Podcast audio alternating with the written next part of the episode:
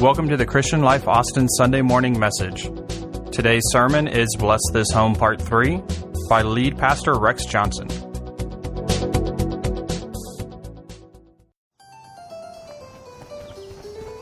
How dare you talk to me that way? You're so ungrateful and selfish. It's not what you said, it's the way you said it. You never listen to me. That's because you never shut up. Can't you keep that baby quiet? You can't tell me who I can and cannot date. Stay out of my life. I can understand why you are upset. God has always helped us. I know we can work this out.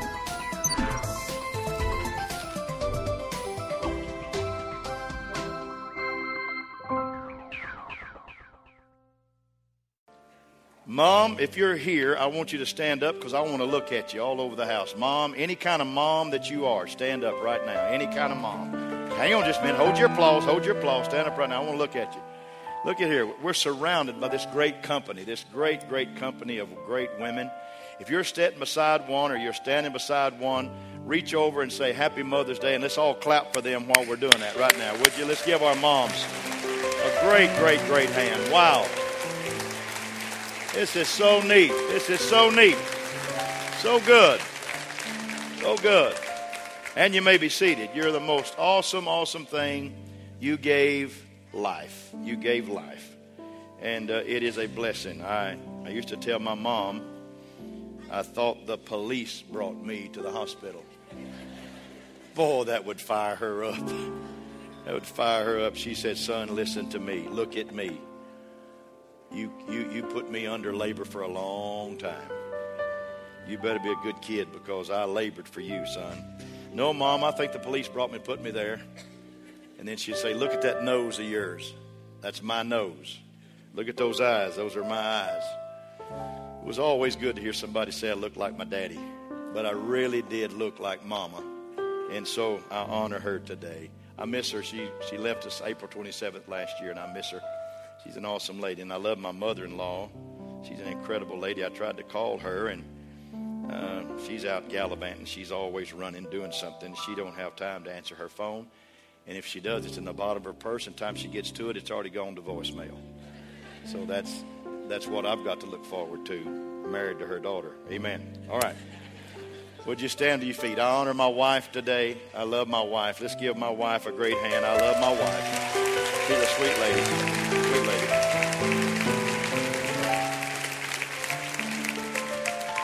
Amen, amen, amen. I'm highly honored. I'm highly honored to pastor some of the neatest, neatest ladies in all of Austin, Texas, right here at Christian Life Church. And I mean that. We got some cool mamas in this church. We got some cool mamas. And I, I mean that from the bottom of my heart. They're just neat. They know how to get up and put their shoes on, they know how to comb their hair.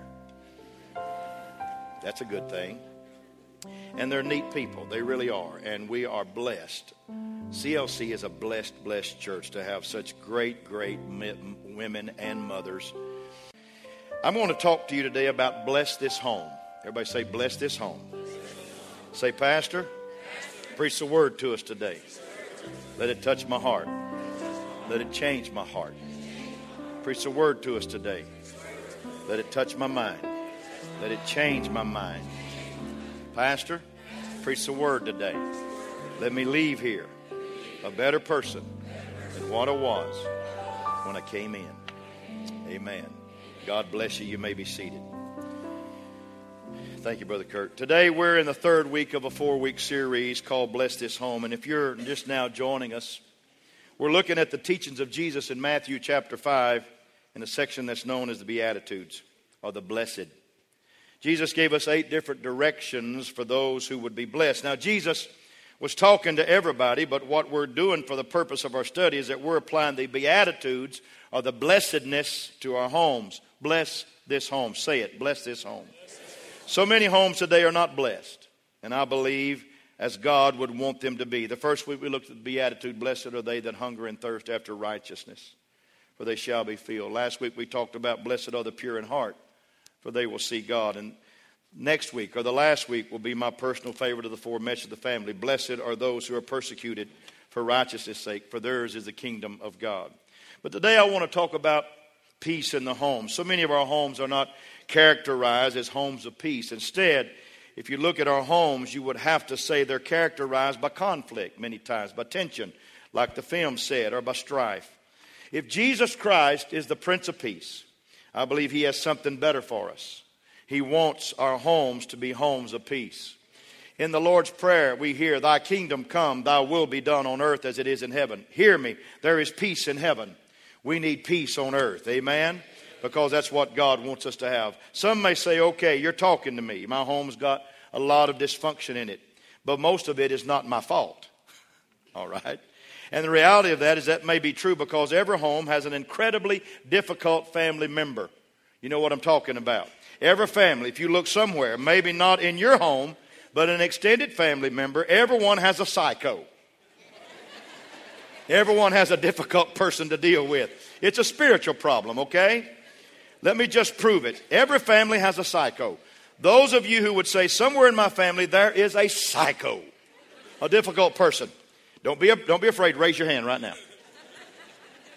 Okay, keep your hand up. Keep your hand up. All right, keep your hand up. Leave them up. Don't, don't take them down. Almost, almost every hand is raised. Remember, every family has a psycho. If your hand's not up in the air,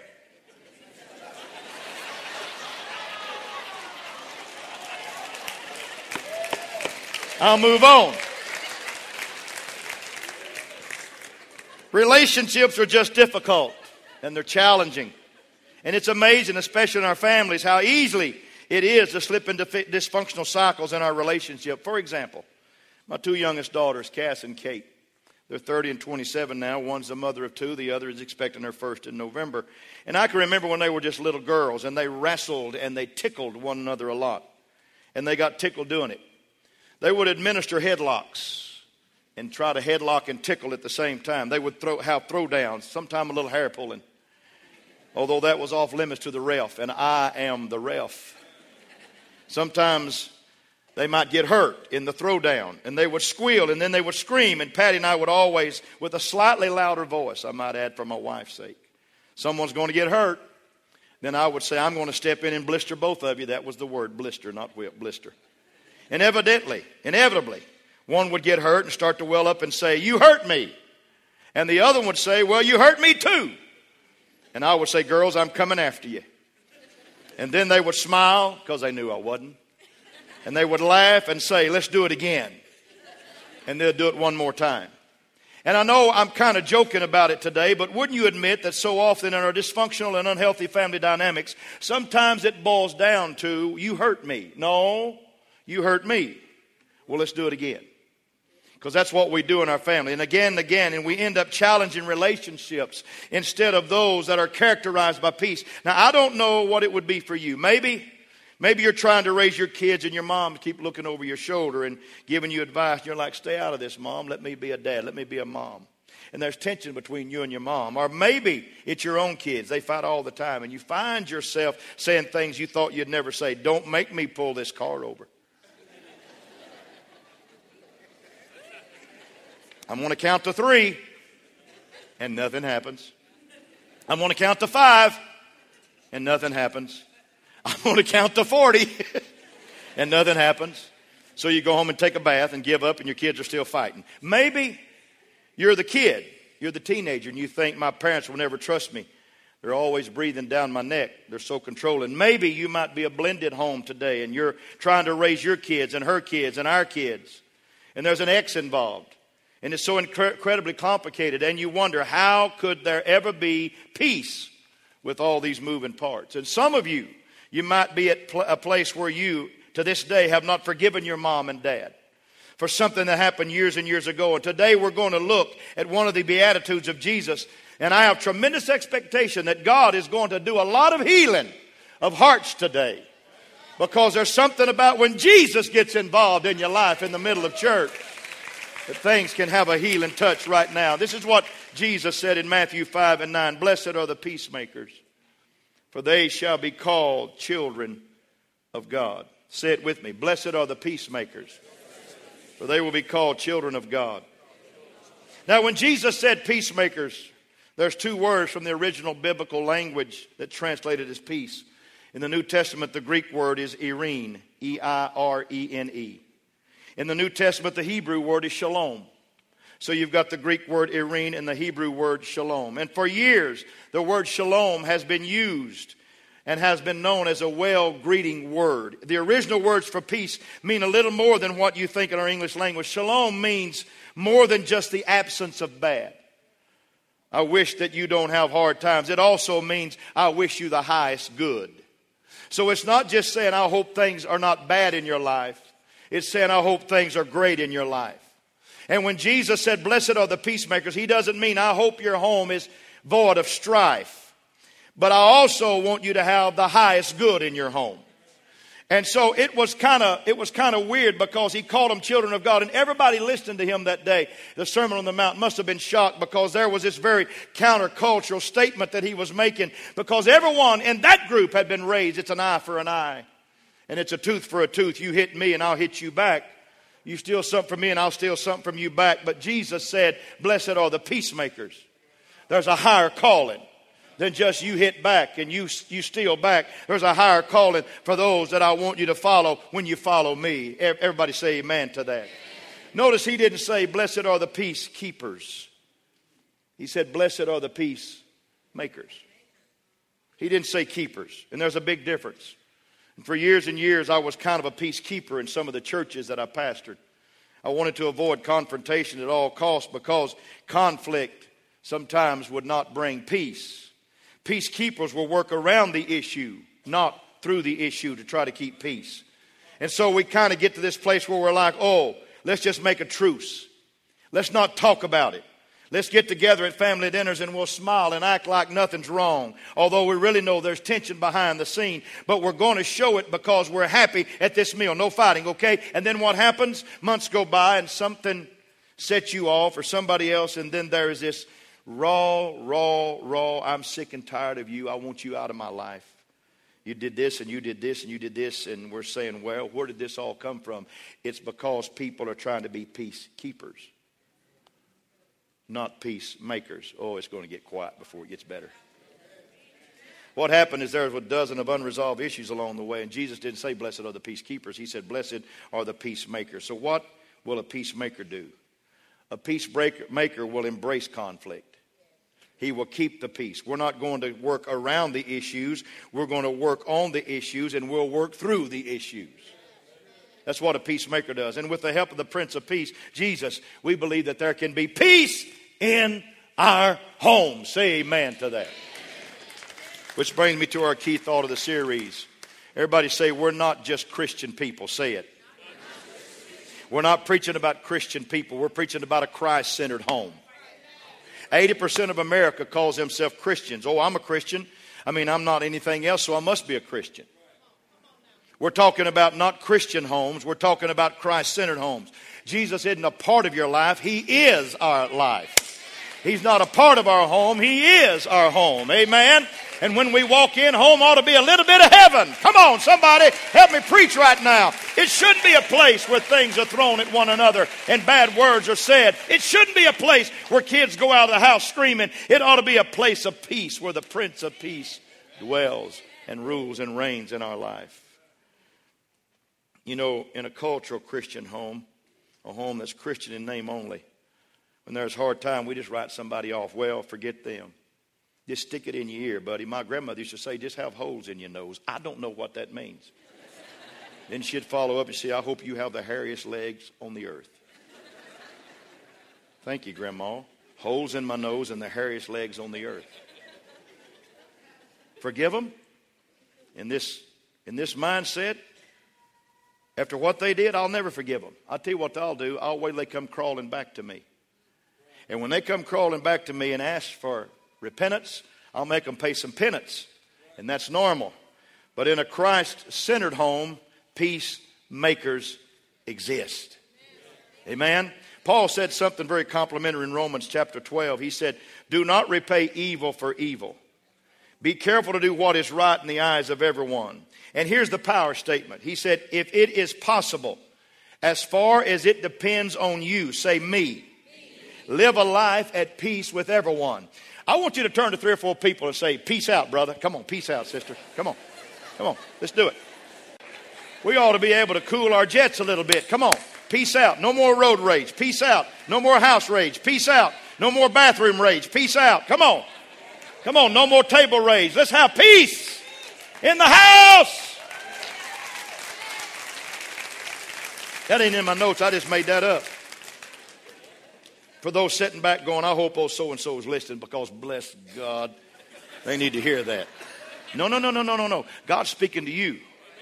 If it's possible, as far as it depends on you. Everybody say, peace depends on me. Woo! Peace is riding on me.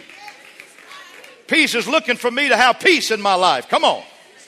Peace out, brother. Come on, tell them peace out.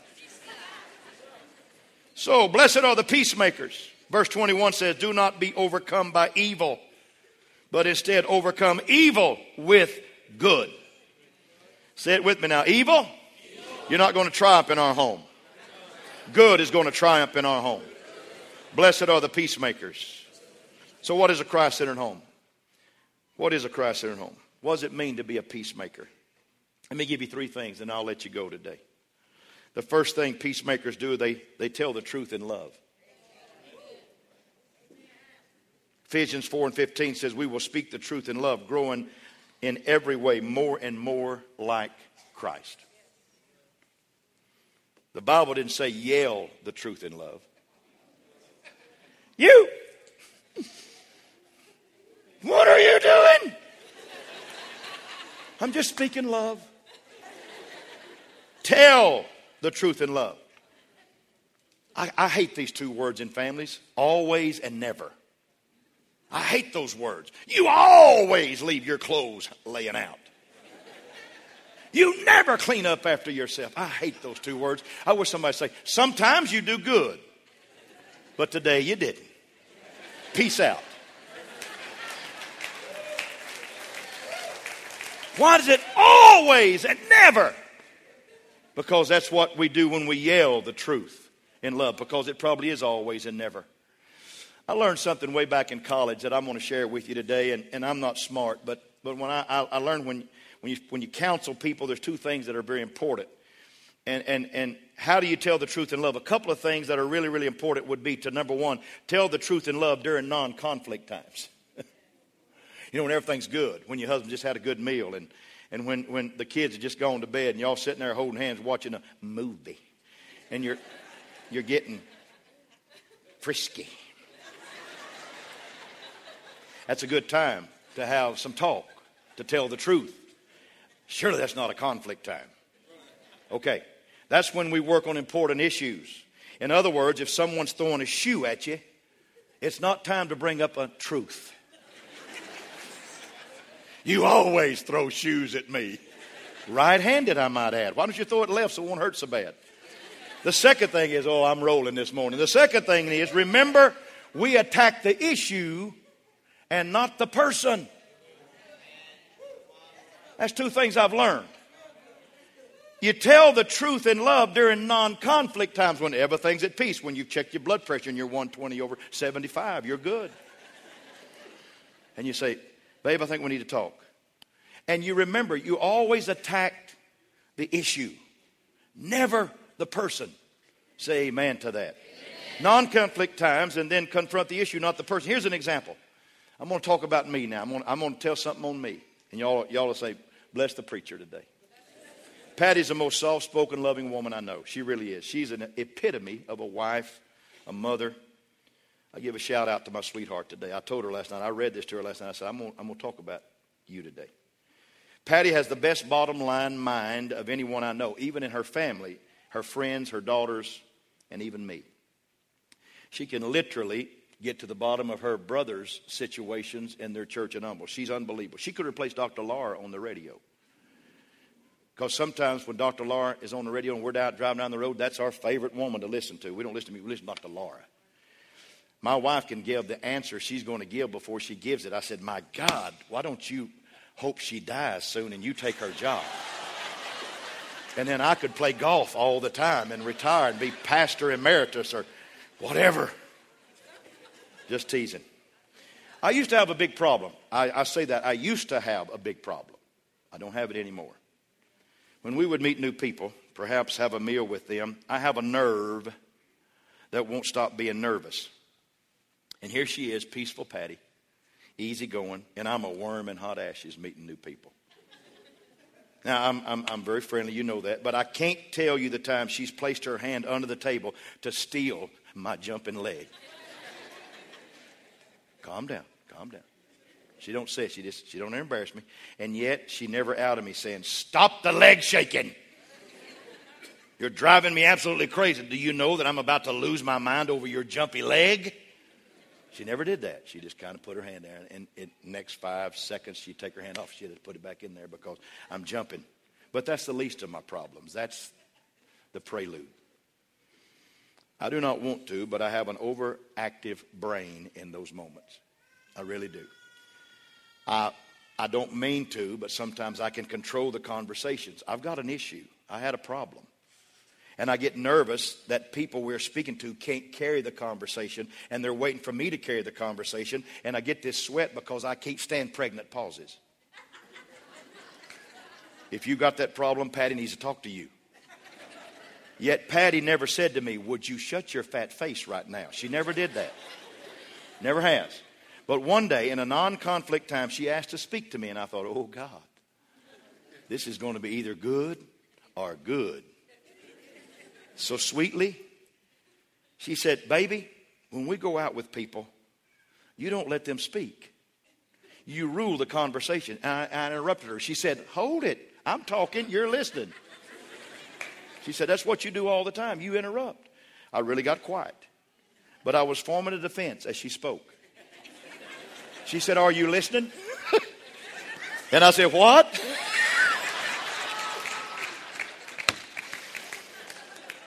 And she, she said something like, and, and I want to be specific because I want to be really effective to you today.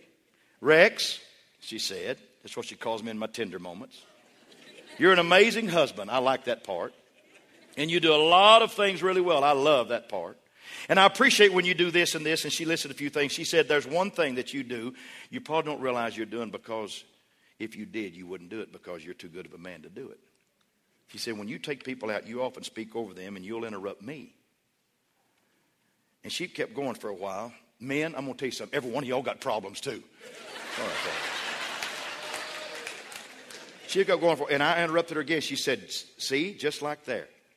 And here's the thing: it it was very effective communication to me because she affirmed me. She didn't attack me. She gave me the benefit of the doubt. She explained very clearly how it made her feel. She said, Baby, you're better than that. You're kind, gentle soul, love everybody. That's not what you want people to see in you. And I jumped up and said, I've been healed. I declare. We had a laugh right there. And I said, I've been healed by the power of Jesus Christ. I'll never, and folks, I don't do it anymore. And sometimes there's some pregnant pauses and I'm shaking that leg and she quiets it down. Just a minute. And people will start talking. I, whew, hallelujah, glory. Is so much more effective than in the middle of the fight, her bringing up. And another thing, I hate you when you, blessed are the peacemakers, for they shall be called the children of God. And the other thing is, she didn't just keep the peace and pretend like it wasn't an issue. Now that I have the mic, let me talk to you. Sometimes when you you lie to your spouse about something that's really insignificant, they're going to find it tough to trust you when the good, when the bad times come and you tell them something real significant. Or when you're confronting an issue, when you continue to check your phone at a dinner table and you're there to talk about issues in the family, you make the family feel very devalued. Can I get a witness right now? Let me pause just a moment there because I feel a God moment as He wants to speak to many of you right now in the name of the Almighty God of heaven. When you go out to a restaurant, man, put your back to the door, let her see who's coming in, shut your cell phone off, and tune in to Mama and let her talk to you. That's just the word for the day, all right?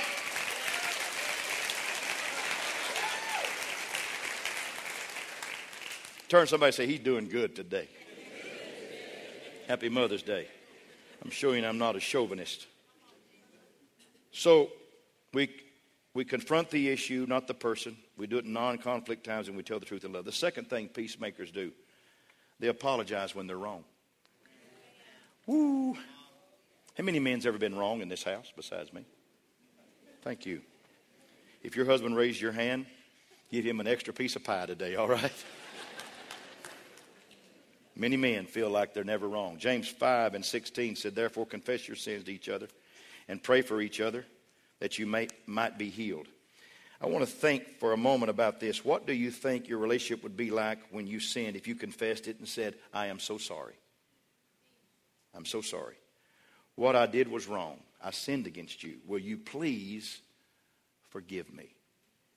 And then you prayed together. Can you imagine how incredibly different a relationship would be if we owned our sins, if we confessed our sins, and then prayed together over our sins? Peacemakers apologize when they're wrong. Now, how do we do it? We admit to specific actions without excuses. You don't say, Well, I, I'm sorry, I looked at something that was inappropriate but if you had been meeting my needs, it wouldn't have ever happened. I wouldn't have been driven to that. No, no, no, no, no, no, no. Don't place it on somebody else. Take responsibility. Take culpability of the situation and say, you know what? I just messed up. Would you forgive me? Would you say, would you forgive me? I am so sorry. I promise you, peace will remain in the home. Amen. It's not an apology. It's not an apology saying that. That's pathetic to say, well, if you'd have, if you'd have been there for me, I wouldn't, I'm just a man, you know. No, no, no, no, no. Well, you know, a woman's a woman's got to have clothes. A woman's got to go out and shop. And I'm sorry, I broke the bank today. I don't feel bad because you hadn't bought me nothing in a long time, so I went and bought myself. we apologize for specifics. I'm sorry that I belittled you in front of your friends. I have no excuse for that. That was wrong. I'm really sorry I didn't consider you. I should have called you when I was late. I can see why you're so worried. I'm so sorry I raised my voice at you like that. It was disrespectful. Please forgive me. That goes to both sides of the party. I'm sorry that I dropped the cat off the roof to see if he'd land on four legs. I'm just playing now. but it would be fun to see if a cat could land on his four legs.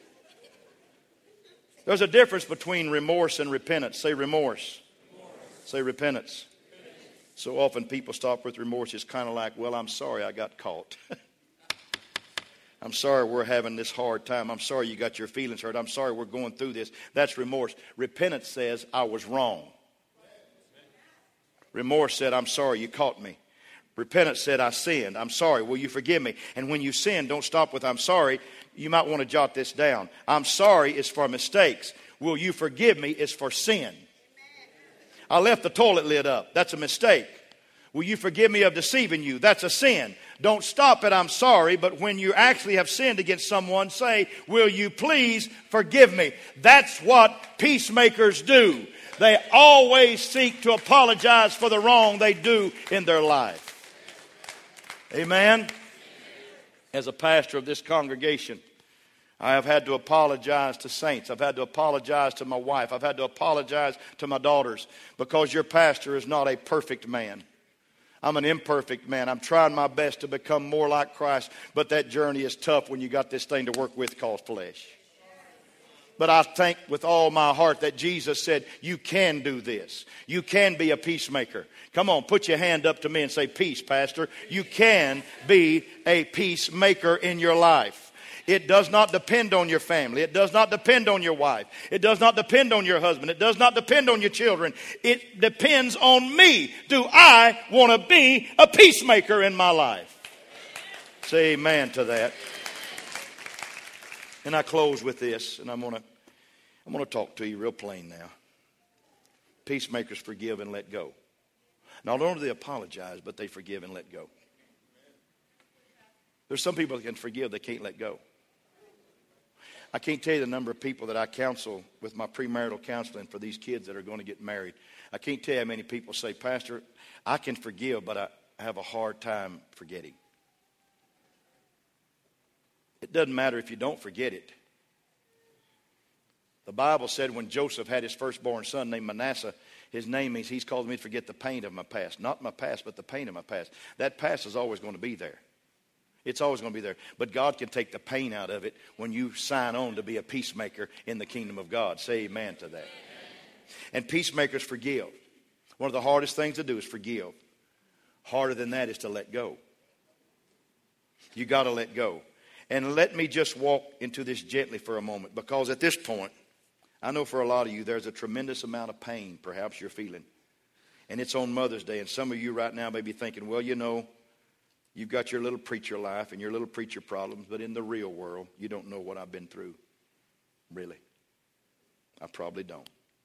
And I just want to say, I may not have been through what you've been through, but I do understand that betrayal is very difficult to forgive, and I understand. Some of you, your spouse has betrayed you. They committed adultery, maybe multiple times. And you think, how can I forgive them? I know that some of you, you've got someone you trusted with everything in you, and they lied and they deceived you and left you in a really, really hard place, and that's very difficult to forgive. It is. I know that there are some of you, many of you, who have someone in your family who should have protected you, and that person who should have protected you took advantage of you and abused you. And that's happened to me. And you say, How in the world can I forgive them? I don't even want to forgive them. I don't ever want to see them. I never want to hear their name. How do I forgive? I'm not going to tell you it's easy, but I will tell you it's doable. Because when the love of Jesus Christ gets in you, you can forgive. Father, forgive them. For they know not what they do. The greatest words from the cross were words of forgiveness. He forgave us. And I know somebody said, Well, I'm not ready to die on that cross. He's not asked you to die. He's asked you to die out of that situation, not die physically, but you've got to die out of some situations. Hear me. It's not worth holding on to. It's not worth holding on to. Let it go and let God do something great in your life in 2014. He wants you to be a peacemaker in your home. Amen. The Bible says in Colossians 3:13 to bear with each other and forgive one another if any of you has a grievance against someone. I love the fact that this has been a peaceful church, and I'm closing. I need somebody to help me. I love the fact that I have pastored a kingdom and a church of peace for 24 years. We've had family issues, but we hadn't had church grievances, and I thank God for that. We forgive, Paul said, as the Lord forgave us we forgive. To whom much is given, much is required. That's what Christ centered homes do. They just forgive. Pastor, I don't think my, my daughter, I don't think my husband, I don't think my wife, I don't think, I don't think people in our family is going to ever get it. Yeah, they will. Yeah, they will. Yeah, they will.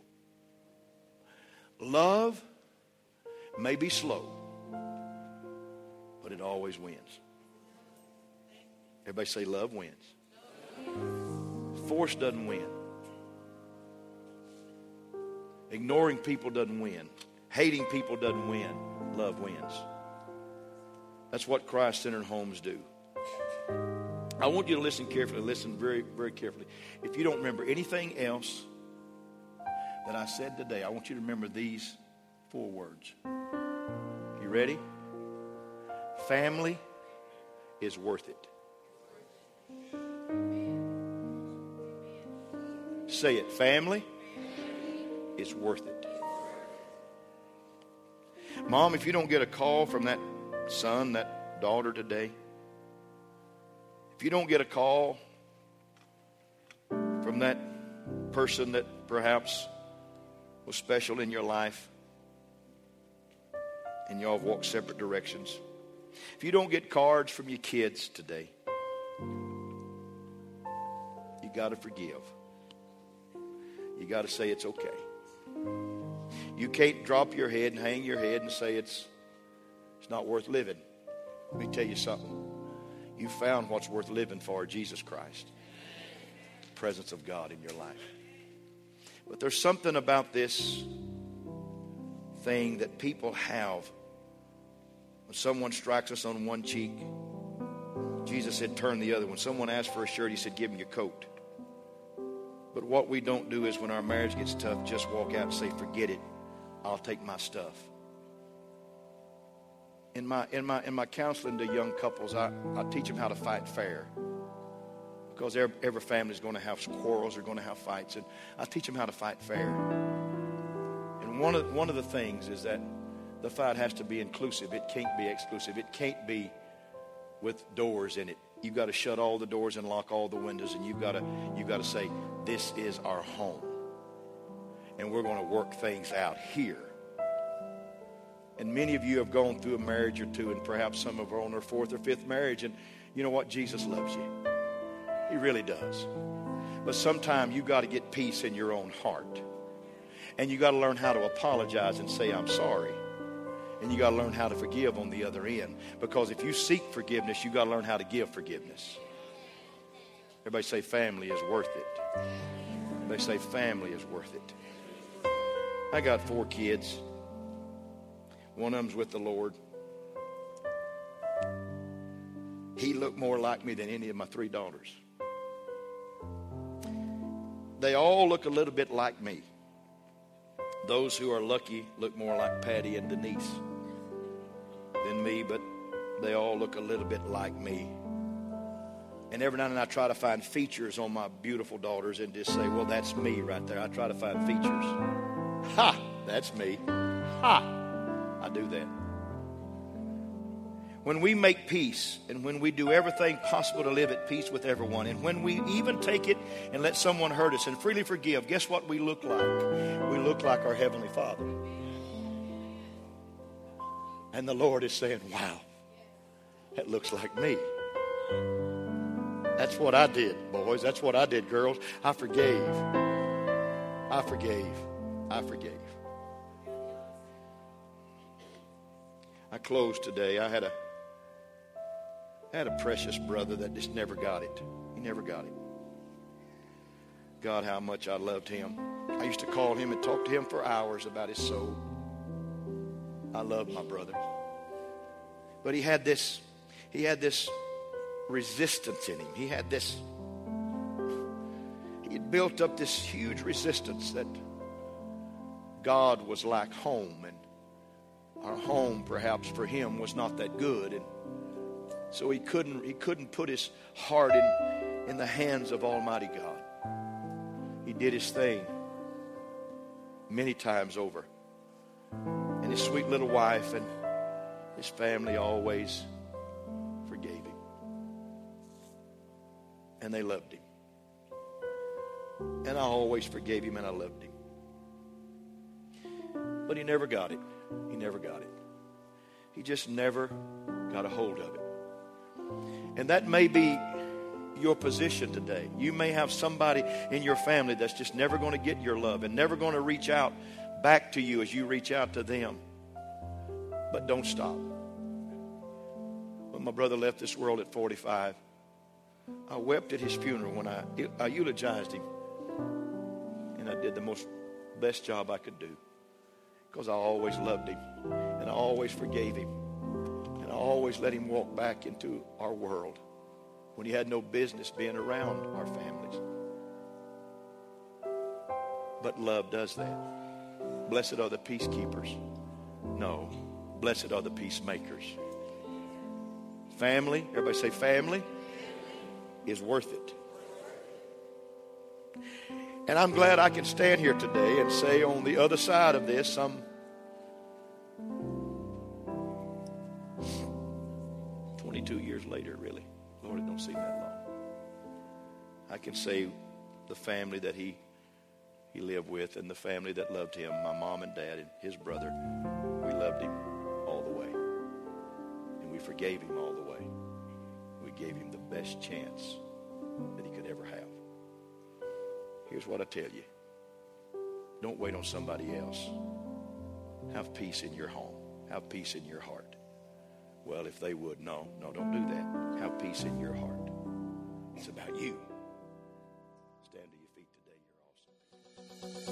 You're awesome. Thank you for listening to the Christian Life Austin podcast. For more information, please visit clcaustin.com.